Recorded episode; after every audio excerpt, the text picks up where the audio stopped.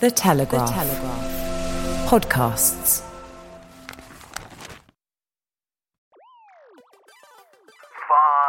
Five. It's too late to give him any advice. And would he listen? I doubt it. Four. So I disclosed that I never actually use shampoo on my hair, and it caused caused a bit of a storm. Three. Fear is the number one instrument of every despot. Keep calm and carry on kind of Britain? Blighty, not frighty. When did we stop being blighty, Liam? One. We have liftoff. So it's blast off Sweet 16. Strap yourself in for another trip to Planet Normal, the Telegraph podcast bringing you news and views from beyond the bubble with Allison Pearson Hello? and me, Liam Halligan. And what a crazy world we're leaving behind in our rocket of right thinking, our capsule of common sense, if only for the duration of this podcast. Go to work, says the government. Don't gather in groups of more than six people, the same government says. Come again? COVID cases are rising, but death rates remain well down. So isn't that a good thing? Apparently not. Our little darlings are back at school, except for some. It's already home time, as lockdowns are reasserted, even though COVID poses almost no danger to kids. Allison, help me make sense of this madness. Are you listening at the back? Oh God, Liam. What, what are we going to do? Where are we going to go? I mean, I mean, we think Planet Normal's a pretend place, but let's face it, we're going to have to build the rocket, aren't we? To, to, to get us to, to get us out of this place. I I'll just email NASA. Hold on. We've got to proceed quite quickly this week because probably by Thursday morning, when you're all listening to this, uh, podcasts of two people, including an Irishman and a Welshman, will have become banned Yeah. by the British government for, of course, spreading coronavirus everywhere. I mean, what can we say? Total madness. We've had Eat Out to Help Out, huge rip roaring success with lots of people going out with their friends and family. And now we have you can't socialize with, you know, with, with groups of more than six people. It's madness, Liam. It's a hammer blow to the economy, just as all those small businesses were picking themselves up out of the blue, we get this seemingly random measure, and we've got Bolton and Caerphilly, which apparently the COVID rates are of in positive infections are picking up. So they've been slammed into these arbitrary lockdowns. But if you look at some of these new so-called cases, we've spoken about this before, haven't we, Liam? Many times. These PRC tests are very unreliable. They run, I'm not a scientist, we, we've established that, but they run lots of cycles to pick up anything. I mean, you know, Matt Hancock could find some coronavirus in a cheese omelette. I mean, this is where we are. And, And then the- lock down the cheese omelette. and then lock down not just the cheese omelette, the entire cheese industry is going to have to be put into quarantine. At one level, it's hilarious. Finding a few remnants of virus on a swab test from Yeah. people who, as we've established, the um, they don't present any risk at all. Uh, as we said last week, we want young people. We want young people to be getting this virus before winter, so they form a human shield around the elderly. But these things we're laughing at, Liam, which seem farcical, these are huge decisions, life changing, business It's only the future of the British economy. It's only the future. It's only the, British education economy. of all those children. What we know is happening is that in both the UK and Italy, cases have been rising, but death rates remain very low and stable. The latest figures I've seen for the UK 1,700 roughly new cases daily, but a death rate of just one in 67 million. And the ratio of deaths to cases, something I'm I don't hear broadcast ever. The ratio of deaths to cases is nowhere near where it was at the height of the pandemic, point one. And also, these cases that are coming to light now are largely focused on people, you know, 20 and 30 years old, the demographic that's at least risk. Now, we don't know what's really happening. The scientists don't really know what's really happening. It may be the virus has mutated to a less virulent form. As you said, and Carl Heneghan says, the Oxford professor who has really come to the fore as a voice of common sense, these PCR tests are so sensitive, there'll be lots of false positives. They may be capturing just small parts of viral structures, not the whole virus, and only a whole virus can infect, that are now harmless because our mu- immune system's already dealt with them. And yet, on the basis of these tests, we're now doing more lockdown, which seems crazy just as the economy is trying to, to get rolling again. The latest figures, the last week of August figures, were you were 14 times more likely to die of flu than of COVID 19. And as I said in my column this week, I've got more chance of marrying Brad Pitt than any of the readers Yeah. have got of, um, of dying from COVID 19. And as you know, Liam, Brad, after, after the Angelina years, that poor guy really could. You know, he could do with a bit of Welsh TLC, so let's not rule it out. Stranger Your things flame flickers still still flickers for Brad Pitt. Well, I, I, uh, I live I live with one of the world's great film critics, and he absolutely hates that one of my favourite films is Troy, purely because it features Brad in a in a very small loincloth. But but moving on swiftly. So this week we've got our kids. My son's going back to university. All we need is a few words of encouragement from the Secretary of State for Health, and he said. Don't kill your gran. That's literally what he said. And if we're going to talk about killing gran, It's not then, even a uh, good Mr. joke. Hancock and It's, his there's a lot of very frightened older people. My mum and dad are quite scared listening to the tea time news every day. I don't know about you know older people in your life. It's you don't joke about these things. No, and I think that the "Don't Kill Your Gran" from you know from the same department that brought you "Let's empty twenty five thousand old people out of hospitals and send them to care homes to die." I don't think I don't think Matt Hancock should be talking about that, but they seem to be having this renewal of Project Fear. They wheeled out Professor Jonathan Van Tam to say that the public has relaxed too much. I mean, if you go around, Liam, and you see, you know, the empty trains, the empty buses, I've seen cyclists in Cambridge wearing masks.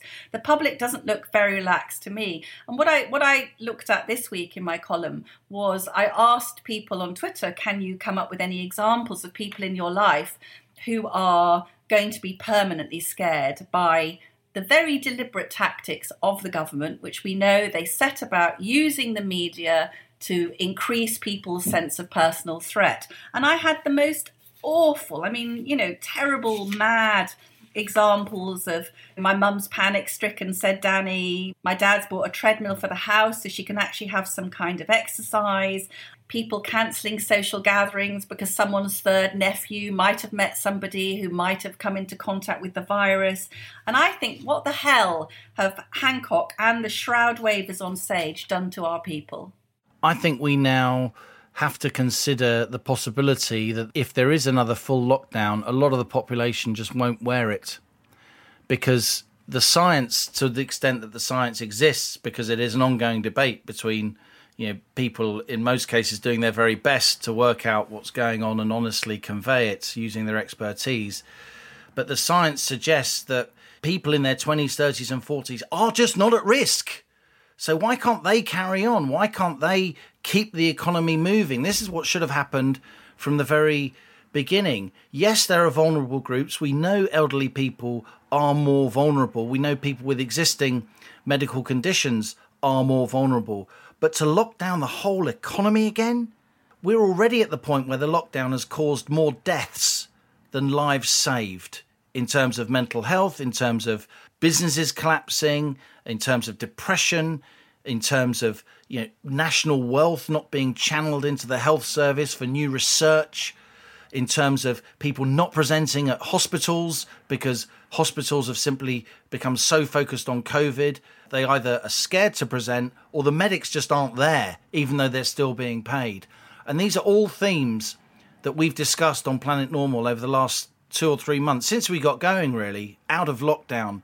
And we're not scientists, we're just journalists eyeballing the data and talking to people, sometimes off the record. And I've moved more towards your position, I think. I'm now a lot more concerned, not just at the, the economic and psychological damage and the lives lost because of lockdown. I'm now really concerned about the kind of national psychology of this and whether the government can actually lose its grip and its mandate, if you like, to lead people because so many of the population will be so skeptical that the government's doing the right thing if it orders another national lockdown.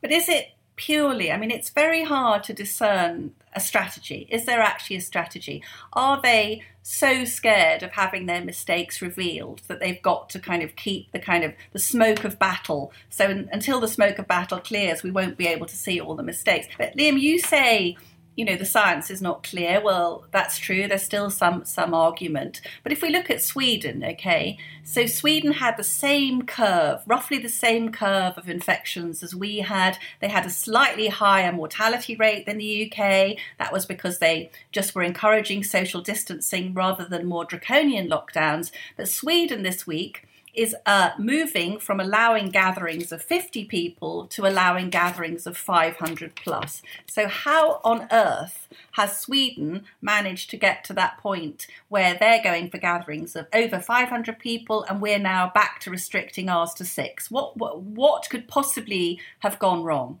I'm not going to defend the government here, but let's just look at some of the aspects of the UK, which means this was always going to be particularly difficult in the UK. You know, we have in our southeastern corner the global city of Europe, one of like two or three global cities in the world with some of the world's major airports. We are a crossroads for all comers from across planet Earth. We were always going to be an epicenter of infection for that reason. So I think there's that. I think governing our country, the UK, during this has been made a lot more difficult by broadcast media that's still very angry about the referendum result in 2016, that's still very angry about the general election result, a lot of them in 2019.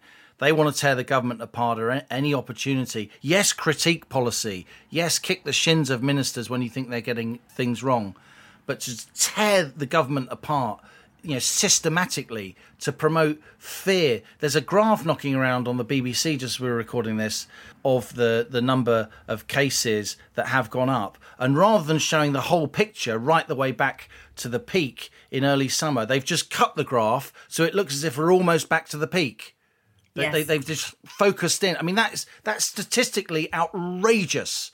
And anybody even you allison with your d and o level maths that is absolutely an outrageous deeply irresponsible journalistic thing to do. So I think the broadcast media has made it really hard for the government, going way beyond you know the, the, the rational, absolutely laudable instinct which I share with all fellow broadcasters about you know going in hard on the government when you think you've got a good case, but then also we've got devolved assemblies and parliaments that again are just determined whatever the science says, to put the word not in anything that the government at Westminster says in order to show that they're self governed and different. So you have this madness, as you say, when we've now got different regimes in terms of who can meet and who can come together in Scotland, Wales, and Northern Ireland compared to England, which is completely mad.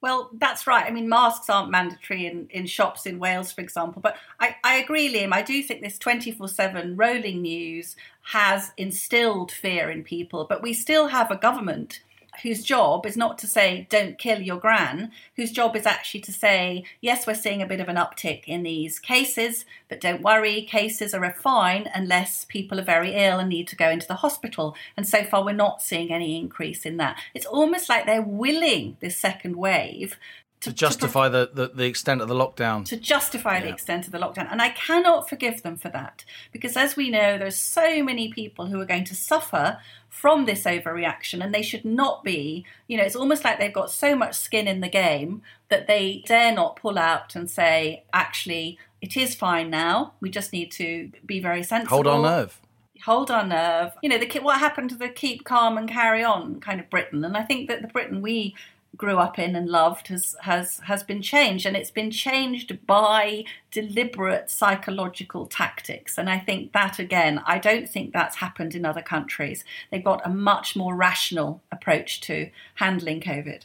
Blighty not frighty when did we stop being blighty liam?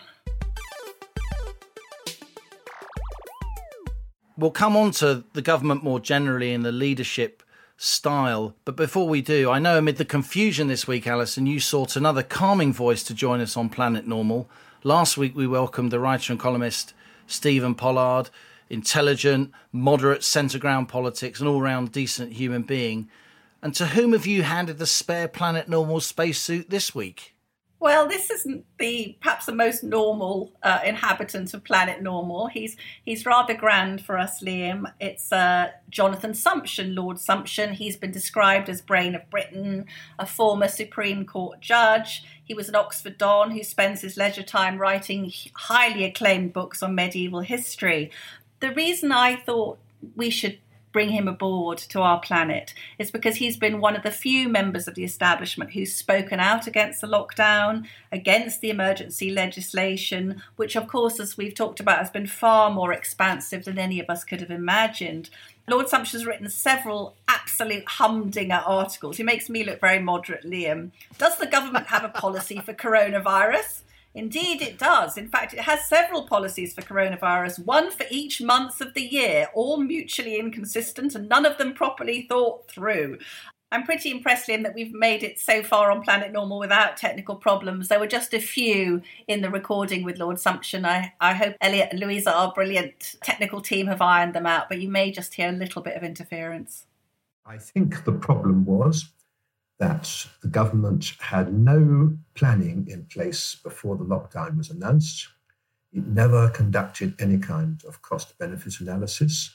It never examined the educational or economic consequences of the measures that it was proposing to take.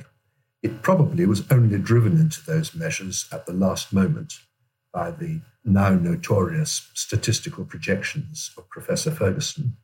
And the result was what we have seen. There was a period of six weeks or so when it was just about possible to justify the lockdown as being necessary to enable the NHS to catch up.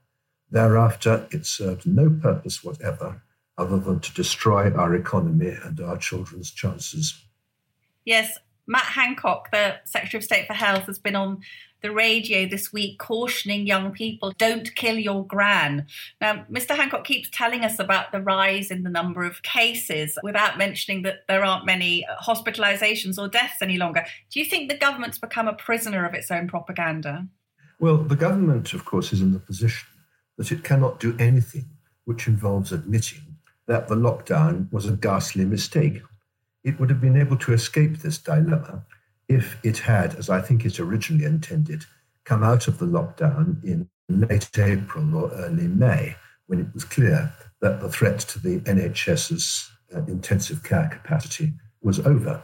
In fact, it didn't do that, and it's now found itself trapped in a position where, first of all, it has to exaggerate the extent of the problem in order to justify its past actions.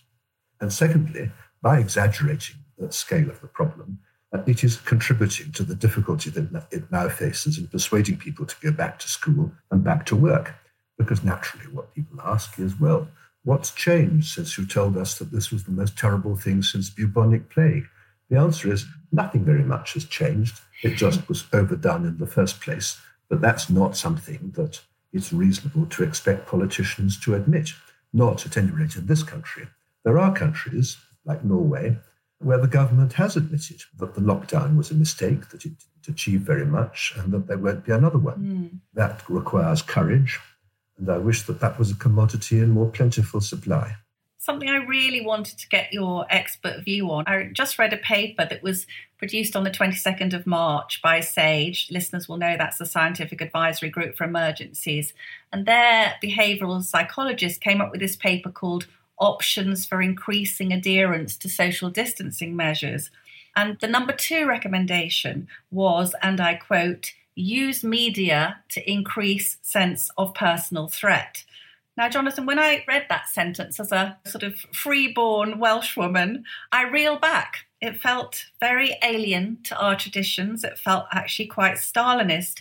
What do you think about this officially sanctioned brainwashing of the British people? Well, the use of fear has, of course, been noticed by many people. And some members of SAGE have made public statements uh, since then saying that this was perhaps overdone, but it was a matter of deliberate policy, as it quite clearly was. What you have to remember is that when societies lose their liberty, it is because liberty has been crushed under the boot of some tyrant. It's usually because they've been frightened into giving it up voluntarily. Mm. And that is what has happened in this case. Fear is the number one instrument of every despot. I dare say that the intentions of this government are benign, but their methods have not been. But very early on, I remember Chris Whitty, the chief medical officer, saying that many people will get this and it will be a mild illness from which they'll make a full recovery. And then that tone changed, didn't it, to the point where we have had more and more shroud waving and we have become statistically the most frightened people in Europe, certainly, if not in the world, with all the knock on effects for our work, our industries, our schools, and so on. I mean, is, is that's a real danger, isn't it? The tone changed once the lockdown had been announced. And that, I think, was entirely predictable. If you are going to inaugurate the greatest invasion of personal liberty in our entire history, even including wartime measures, if you're going to do that, then you have to move straight into justification mode in order to justify what you've already done, and you need to frighten people into compliance. So the logic of these extreme measures was always to use fear as an instrument.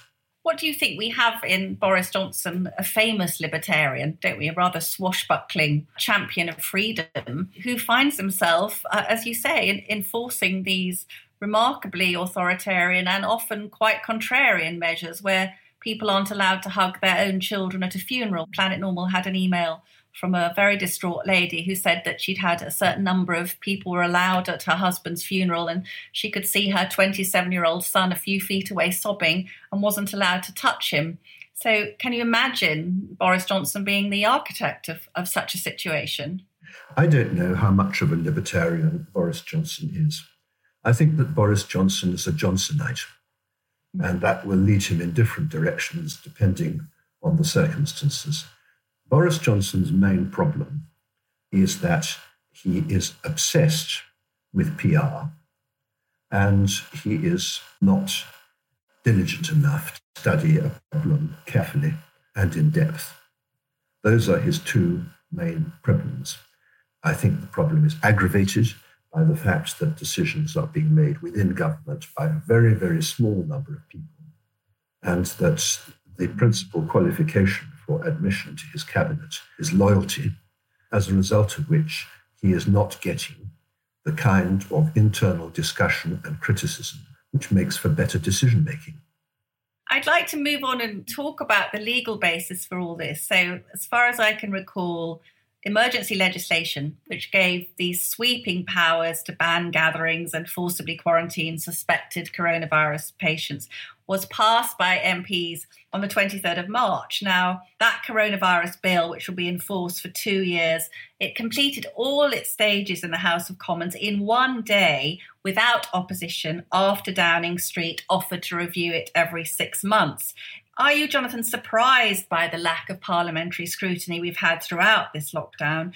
And should the bill be extended for another six months? Well, the most important thing about the Coronavirus Act is that it's not the act which has been used to justify the lockdown or other measures affecting citizens. There are no powers in the coronavirus bill to control the movements of healthy people. The government has, in fact, used the Coronavirus Act only to justify the financial implications of the lockdown. Most of the Act is, in fact, concerned with authorizing, with the minimum of parliamentary scrutiny, additional public expenditure. The lockdown and the quarantine rules and most of the other regulations have been made under the Public Health Control of Disease Act of 1984, which was extensively amended in 2008. Now, there is no agreement among lawyers about what I'm about to say, but I do not myself believe that that act confers on the government the powers which it has purported to exercise, because it is a basic principle of British constitutional law that you cannot invade fundamental rights, and there are a few more fundamental rights than liberty, by using general terms. You've got to be specific about it. And the reason for that is that if you use general words to justify draconian invasions of fundamental rights, there's too big a risk that it will pass unnoticed in the course of the parliamentary process.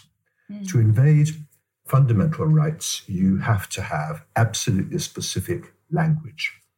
The only specific language in the Public Health Act which uh, justifies invasions of liberty relates to people who are believed on reasonable grounds to be infectious.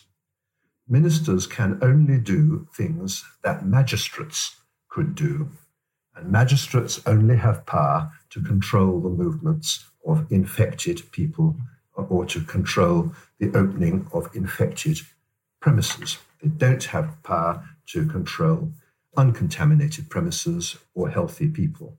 The government has deliberately, I, must assume deliberately, because they have plenty of legal advice, they have used an act which, to put it at its lowest, its application is profoundly controversial. In my view, an act which doesn't confer the powers. Now, the oddity is the government does have power to do what it has done under another act, which it has declined to use the Civil Contingencies Act of 2004. The Civil Contingencies Act is concerned with emergencies, including health related emergencies, and it empowers ministers to do anything that could be done by an act of parliament. Now, you cannot get wider words than that. Why haven't they used it? Now, the only reason that I can think of for not using it is that the Civil Contingencies Act has very stringent provisions for parliamentary scrutiny. A regulation under the Act is only provisionally valid for seven days unless it is approved by Parliament. Thereafter, it only has validity for 30 days. It has to be renewed every 30 days. Moreover, exceptionally, there are provisions entitling Parliament to amend a regulation which is laid before it or to revoke it at any time. Now, the only reason that I can think of why the government did not use the one piece of legislation that was plainly applicable is that it wished to avoid parliamentary scrutiny. So you're saying it was a deliberate choice to go with a piece of legislation which would uh, preserve them as much as possible from parliamentary scrutiny? I have to assume that because the government has plenty of highly qualified legal advice, both in house and from external independent advisors. I find it impossible to believe that they did not look carefully at all the legislative options available to them before they took these drastic decisions.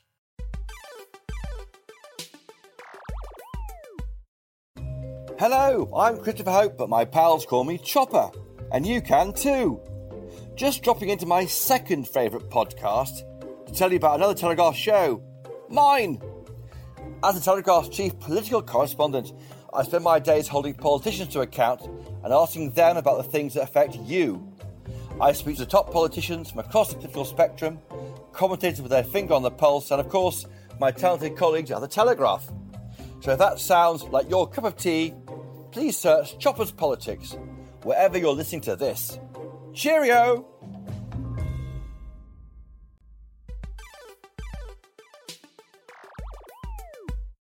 So, a couple of weekends ago at an anti lockdown rally in Trafalgar Square, Piers Corbyn was arrested and given a £10,000 fixed penalty under new coronavirus laws, which restrict public gatherings of more than 30 people. Yet, of course, back in June, you know, we saw Black Lives Matter protests with several thousand people, where some officers, far from arresting them, took the knee to the demonstrators. What would be your reflections on the conduct of the police during lockdown? Well, the police have been given the kind of powers which, in my view, no policeman should be given. £10,000 is enough to ruin most people. Mm. Fixed penalty notices were designed for relatively minor regulatory offences, parking offences, driving offences, and the, only the more minor driving offences.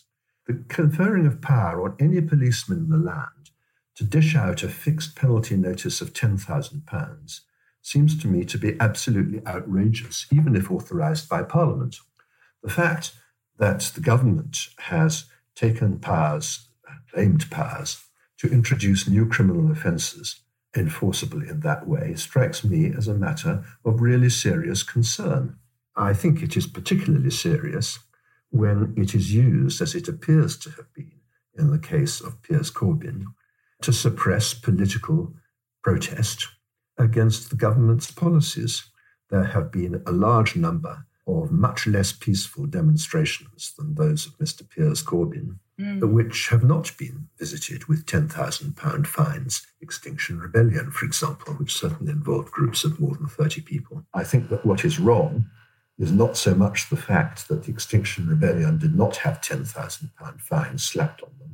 What is wrong is that Mr. Corbyn did. He is absolutely entitled to express his views, and having a £10,000 fine imposed on him for doing so in Trafalgar Square seems to me to be, in a democracy such as ours, nothing short of outrageous. So over the weekend, you mentioned we saw the Extinction Rebellion protesters. They were blockading printing plants, preventing newspapers like ours reaching readers. Priti Patel, the Home Secretary, has talked about treating Extinction Rebellion as an organised crime group. Is that necessary, or are there laws we have already on the statute books that the police should be enforcing against them? Well, one of the problems is that there's a relatively recent Court of Appeal decision about protests in which the Court of Appeal said that protesters were entitled, for example, to walk very slowly along roads in order to prevent lorries from getting to their destination. Now, personally, I think that was a very strange decision. But the courts have, I think, gone much too far in allowing people to do things by way of protest, which no ordinary citizen would be able to do in any other circumstances. Mm. The moment the least that you can say is that the law on protest is extremely unclear, that there are some judicial decisions which appear to say that there is a very large amount of law breaking that protesters can engage in with impunity. So at the moment, I think that we are not in a very happy position on protests. It seems to me desirable that there should be legislation defining exactly what is permitted and what is not. My own view is that protesters should be entitled in a public place to make known their views. But protesters must also accept that the rest of us have an absolute right to disagree with them or ignore them.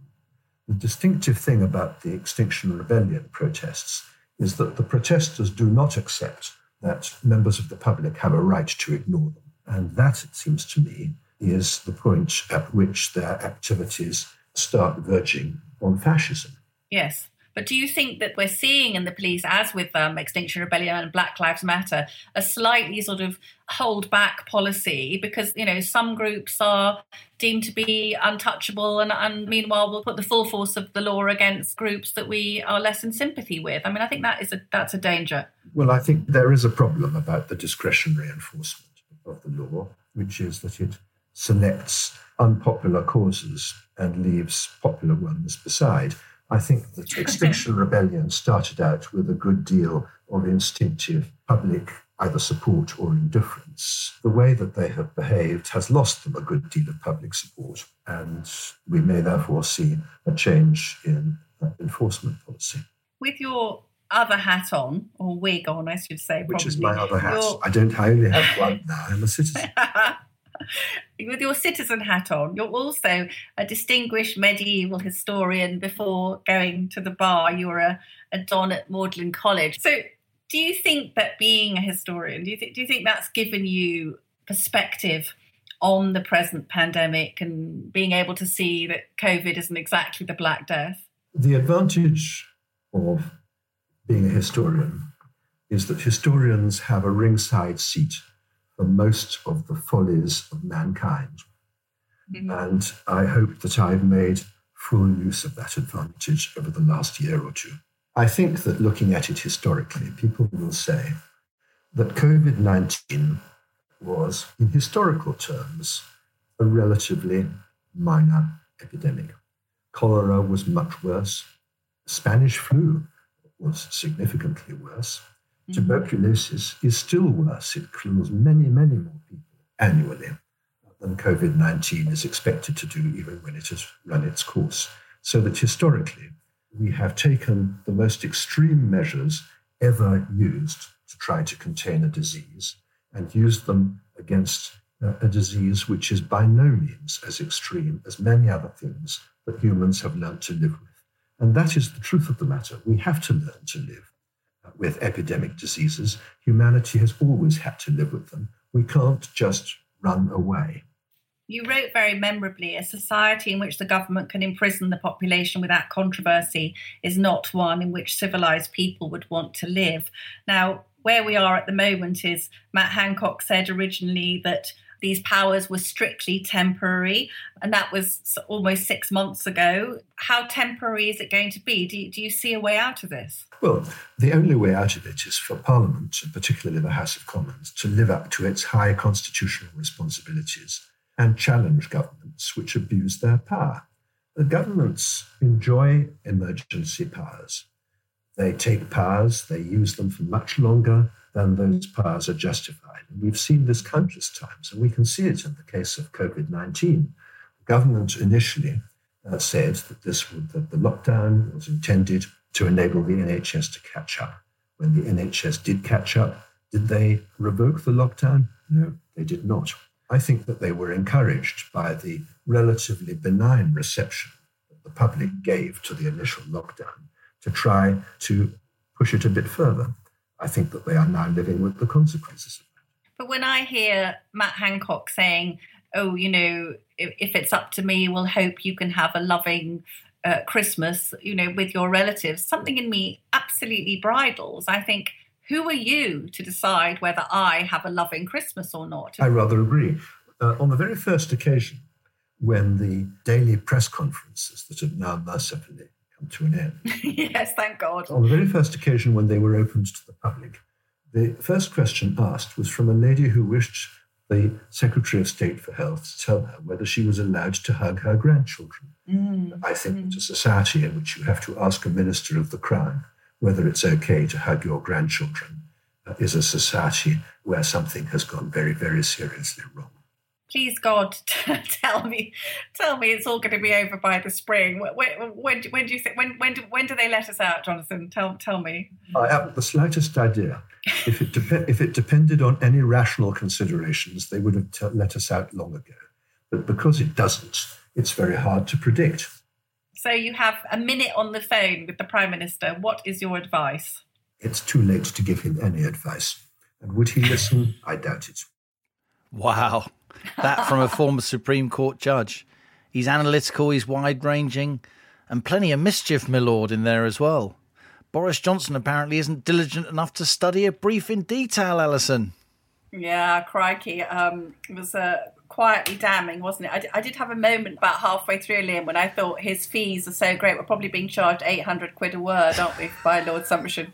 Poor old Planet Normal is going to be bankrupt. You know what I really valued about talking to him? I mean, I know a lot of it's quite dense, but he really knows his stuff. So I think a lot of people like me assume that this Coronavirus Act, which is coming up for renewal on the 23rd of September, I thought, right, MPs will be able to challenge this now, push back on some of the measures which we now think are excessive. But what Lord Sumption was explaining to us is, in fact, the government's basis for many of these measures isn't the Coronavirus Act at all. They've chosen another piece of legislation which preserves them from parliamentary scrutiny. And I, I think that's quite sinister. What did you think? I do. I think that's what we call in our trade a scoop of analysis. It's something that was known but hasn't been sort of widely processed. And I think the fact he said that here on Planet Normal will lead to headlines and, and other journalists and politicians really scrutinizing that. I thought also really interesting were just his, you know, statements of opinion given that he is a former Supreme Court judge. He's not a bloke with a sort of tinfoil hat on his head in a bed set and a laptop, keyboard warrior. You know, for, you. for him, for him, for him to say uh, that the government has, albeit for benign reasons, used fear to control the population. I mean, that's a, that's a, a, a devastating thing for him to say. For him to say the law on protest is very unclear, and the hmm. activities of Extinction Rebellion are quotes verging on fascism. I think that's a headline. We should be clear. He has got previous with Boris Johnson. He has got previous with this government. He was vehemently opposed to Brexit. It wouldn't be fair to not say that. We should say that. But he is still, you know, an honest to goodness Supreme Court judge, and he doesn't he doesn't say stuff just for effect. And the stuff about Piers Corbyn and this, you know, astonishing fixed penalty of ten thousand pounds, as he said, that would that would ruin most normal people in the country, wouldn't it?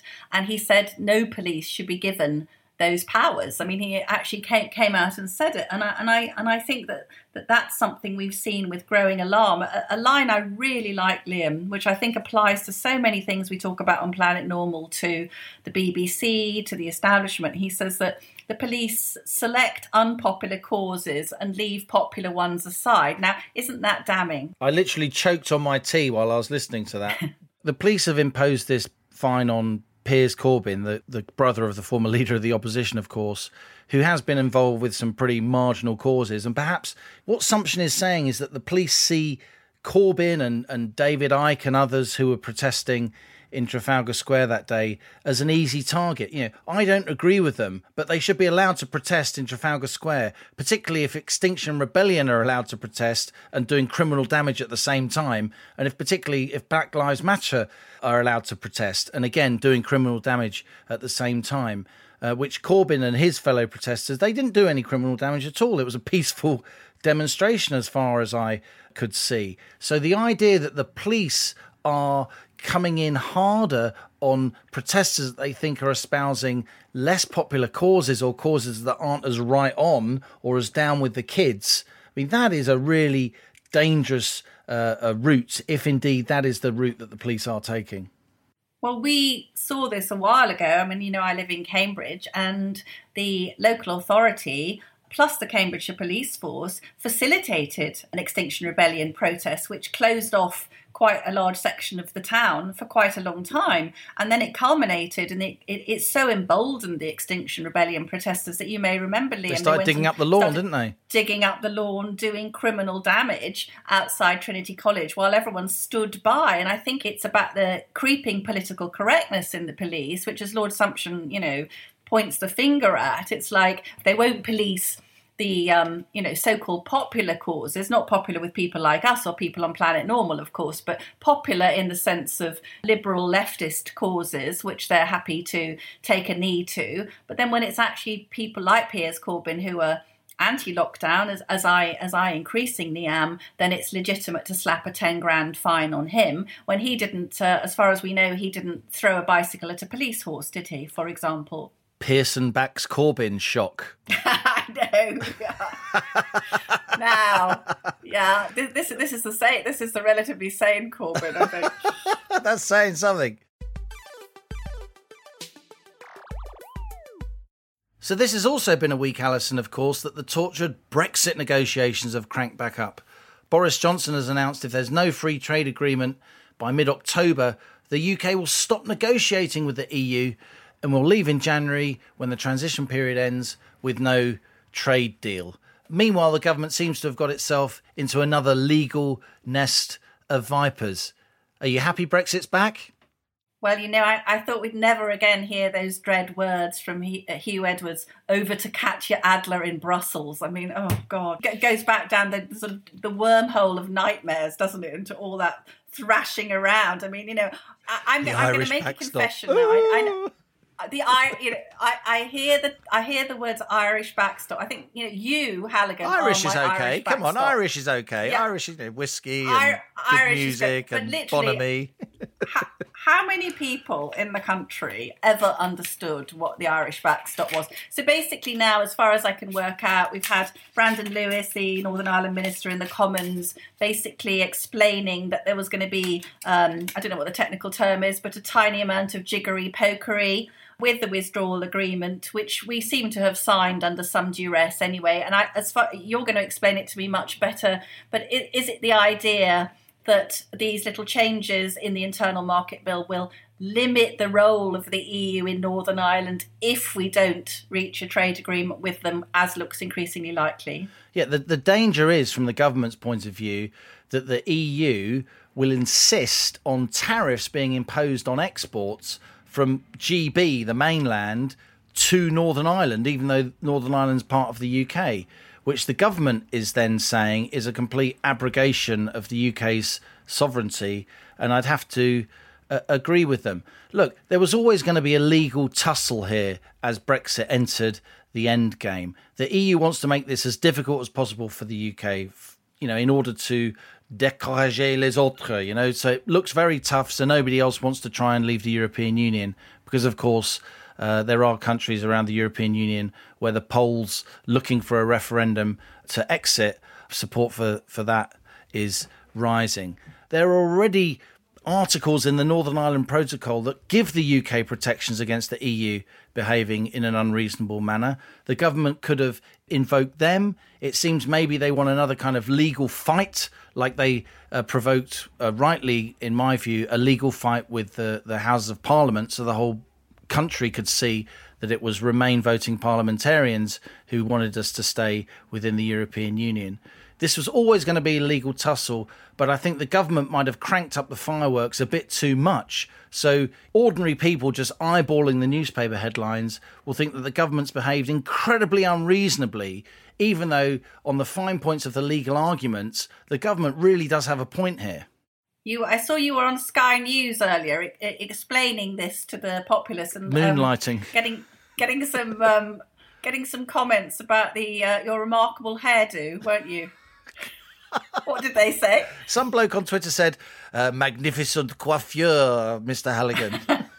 so I disclosed. I mean, you know, this is the key. This is the key moment in the national debate, of course, to disclose um, that I never actually use shampoo on my hair, and it caused caused a bit of a storm. I don't. I just use hot water. I just think it's better. Going back to hot water, you wrote a fantastic piece in the Sunday Telegraph talking about the government needing to get some visionary ideas to, you know, pull us out of the mud. You compared it to 1945, the Labour government, and the New Jerusalem, and you said that Boris and uh, Rishi are going to have to decide whether they're wet or dry. What did you mean by that?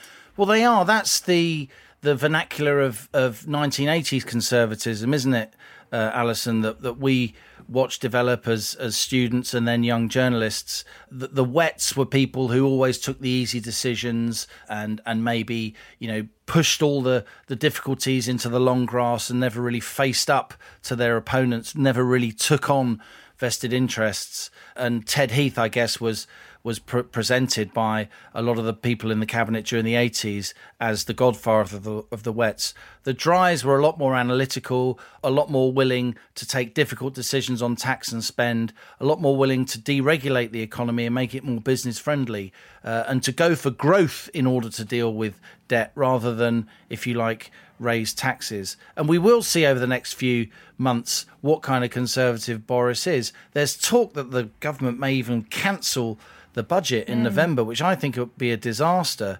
In my column, I liked it to a big, you know, PLC, a big listed company, refusing to do an audit or delaying an audit, which makes the market think, well, what do you got to hide, guys? Can you actually face tough decisions? I think a big problem is that Downing Street, Boris has got around him an awful lot of campaigners, as I said earlier, but not enough policy people. And I think it's going to stay that way until Brexit gets done. I think the cabinet is going to stay full of yes people until Brexit gets done. Hopefully, once we are over that legal chasm, once things calm down politically between us and the EU, we'll then be in a much better position, I think, to negotiate a trade deal if we haven't got one up until that point.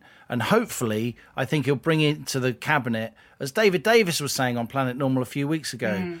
A lot more talent from the backbenchers, some greybeards. You know, we disagreed with Jeremy Hunt on, on Brexit, didn't we, you and I? But he's a very clever guy with an awful lot of business experience. You know, Damian Green, again, not necessarily your kind of conservative backbencher, but quite an experienced guy. He is needs going to need to get more people with experience in the cabinet who will stand up to him because, as Jonathan Sumption says, he needs people around him who don't just say yes. You talked about us having this stonking budget deficit of 320 billion. Do you think that they're hoping to kind of fold in the sort of COVID financial fallout and the Brexit thing together so that it, you know, so that so that neither will look so bad? And you're you're, you're quite optimistic, aren't you, about us leaving without a, a free trade Well, I deal don't. anyway, aren't you? I don't think leaving with a deal is the, you know, disaster and pestilence that a lot of people that frankly don't want to leave the European Union keep saying that it is. And that's exactly what Mervyn King said to us, didn't he? Again on, on hmm, Planet hmm. Normal during the summer. Unless you're prepared to leave without a deal, you're always going to get a really terrible deal. That's one thing. And if you're not prepared to leave without a deal and prepare to have no free trade agreement, then the EU's always going to be able to dictate the terms leaving without a free trade agreement means we trade on what's called World Trade Organization terms. They're the basic rules that govern global trade between civilized, consenting countries. We trade with the US on WTO terms. That's our biggest single country trading partner. The US trades with the EU on WTO terms, uh, as does China trade with the EU on WTO terms. Both those countries, the global economic superpowers, export to the EU hundreds of billions of dollars worth of goods and Yeah. services on WTO terms. This is not a disaster at all. And I've said for a long time that actually the EU will never give us a decent deal. I think that's playing out now. I still think the chances are we won't get a free trade agreement because the EU simply doesn't want to give us one. They want it to look as difficult as possible. And once we've out, but without a free trade agreement, that's then a good time when the political temperature's dropped to then negotiate that all important free trade agreement. But they've been, well, we know they have a track record of this, but they've been real kind of slithy toves about this because I remember, Liam, that they were always saying, oh, yes, you can have a Canada style agreement, didn't they? They did. always said that. They did. And Michelle- then suddenly it's like, oh, no, you can't even have that now. I mean, you know, anyone who's done sort of negotiating with small children will recognise the tactics here. You know, I, I- told you you could have a flump before bedtime, but I was lying, and you're not allowed to have anything. You can have a glass of water. I mean, this is literally, you know, I'm a bit worried. I'm going to be honest, you know, as a mum and my children's futures, I'm a bit worried.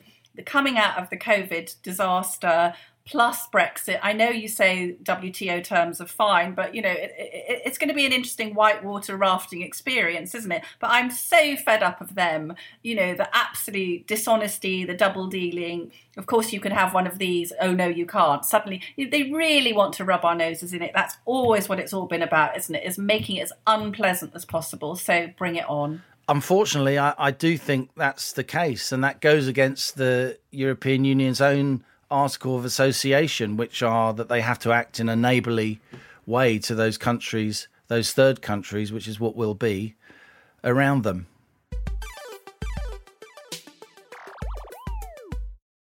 So let's have some reader emails. Lots and lots of you are mailing us at planetnormal at telegraph.co.uk. Just we had some really terrific correspondence. This is a great one here. To the point, Liam, you like this from James Robbins. I no longer give a rat's bottom. That's, that's about the lockdown. That isn't actually the phrase, is it? It's a rat's th- word that begins with A, but rat's bottom's even better. I like that. I was brought up in the chapel. I don't I don't say rude words. We know what you mean. So James says, my 14-year-old son, who almost died from flu, asked yesterday, what was the point of testing for COVID when we don't test for flu, which kills hundreds of thousands every year? How many are getting flu every day? How many are dying? What about every other known virus? Get a grip. Grow up. COVID is going nowhere. Live with it. Protect the vulnerable over 75s. If you're sick, stay home. If sicker, go to the hospital. Thank you, James. James for PM, that's what I say. James for PM, absolutely. Here's an absolute gem of an email from Jane complaining about the BBC. I do love this.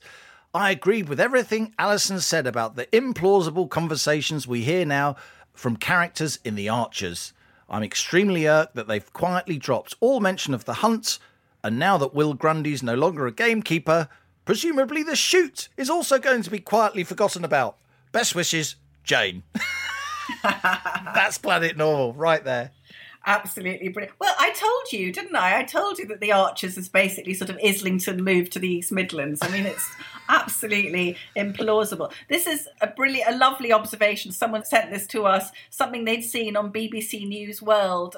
Man blows up part of his house in France while trying to swat a fly, which they which somebody uh, compared rather brilliantly to the government's lockdown policy.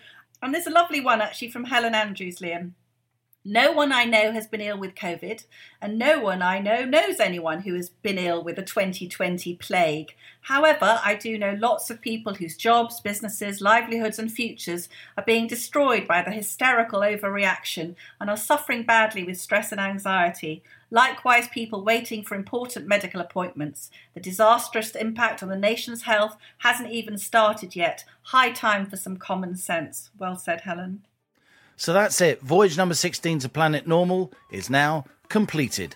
As you exit this sanity rocket, put your mask back on, and when sliding down the emergency exit, take off your high heeled shoes.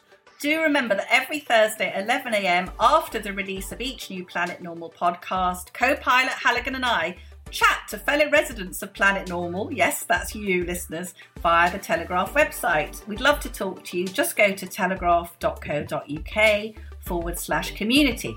Click on the article at the top of the page and leave a comment in the comments section. Between 11 and 12 on Thursday, we'll reply to them and you can come and hurl compliments or insults at us, and it could be a lot of fun and it may help to lower your blood pressure or raise it even. or raise it. You can email us with your thoughts on today's show or on anything else at planetnormal at telegraph.co.uk. Please tell others about the show, anyone who might want to hear news and views from beyond the bubble. If you're enjoying the podcast, please leave us a five star rating and maybe even a short review on Apple Podcasts. You're a beacon of light in an otherwise dismal world, writes Phil in his review of Planet Normal. God bless you, Phil. Your podcast is the only place I hear common sense, writes Archie. Each episode reminds me there are others who feel as I do. Keep up the good work. Any questions about podcasts, how to listen, where are the good ones? Check out the very useful article explaining all things podcast on the Telegraph website. You'll find the link in the show notes to this episode. Thanks as ever as Planet Normal fades away and Earth hoves into view to our producers Louisa Wells and Elliot Lampitt, our editor Theo Laludis. Live long and prosper, as Spock said to Captain Kirk. And until our next voyage, it's goodbye from me. And it's goodbye from him. Fellow citizens of Planet Normal, it's Liam again. Since we launched back in May, this podcast has proved quite popular. There's a market for sane, down to earth discussion of our crazy world. Who knew? So the Telegraph has asked me and co pilot Pearson to jointly write a weekly Planet Normal column. The first will appear in the paper and online on Monday, the 14th of September, and every Monday from then on. Featuring lots of listener emails and a look forward to the week ahead, the Planet Normal column will be similar in tone to this podcast and similarly sane. So listen to us, write to us, then read what we have to say each and every Monday. Planet Normal.